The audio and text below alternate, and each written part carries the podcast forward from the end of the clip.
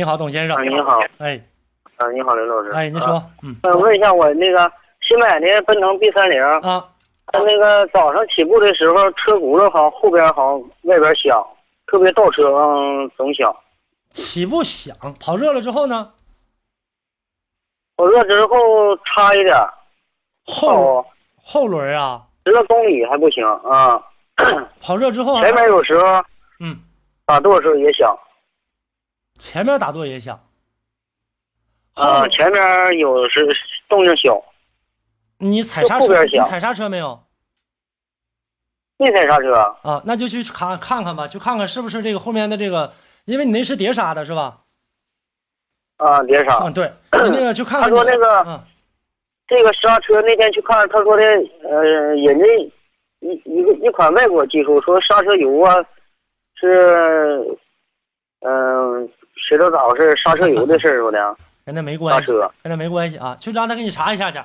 去让他给你查一下，看一下这个手刹车的制动，看看有没有回位，是不是不回位。然后呢，这个或者说回位的、回位的不彻底，然后还在咬合当中，就是说带咬没咬，没咬还咬上了，咬了还这个没咬死，就这种情况。然后跑起来，一个带动起来之后的话，可能会嘎吱嘎吱的这样的一个声音，摩擦比大出现这样的声音。再有一个，你回去倒车的时候啊，下一次你倒车的时候，呃，如果它嘎吱嘎吱响，你一直给它倒到这个，或者说一直跑到它不响，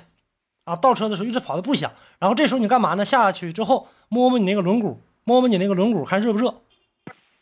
嗯然后嗯手边摸一下，如果太热的话，那可能说这个就是刹车不回位，刹车不回位导致的，跟油没啥太大关系啊，嗯，刹车不归位。刹车不回或者回位回不到位，明白吧？就是不是说不回位，嗯就是不能回的回回的那么到位。然后呢，或者说这个在呃启动的过程当中出现了这样的一个摩擦，里面的这个片子摩擦，嗯嗯，越倒车越严重。是啊，我就是要为啥我给你考虑到手刹的这一部分呢？嗯嗯嗯，嗯，明白了吧？还有就是啊，方向盘，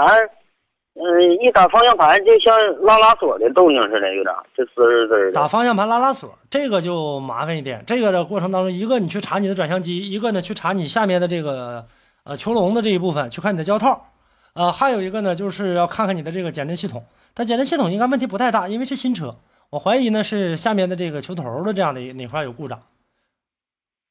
嗯嗯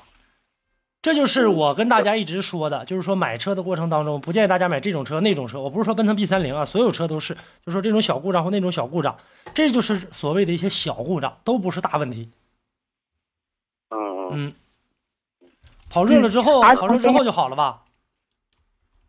跑车之后嗯好点儿。跑热之后，你这车什么时候买的？是夏天买的吗？啊，四月份买的，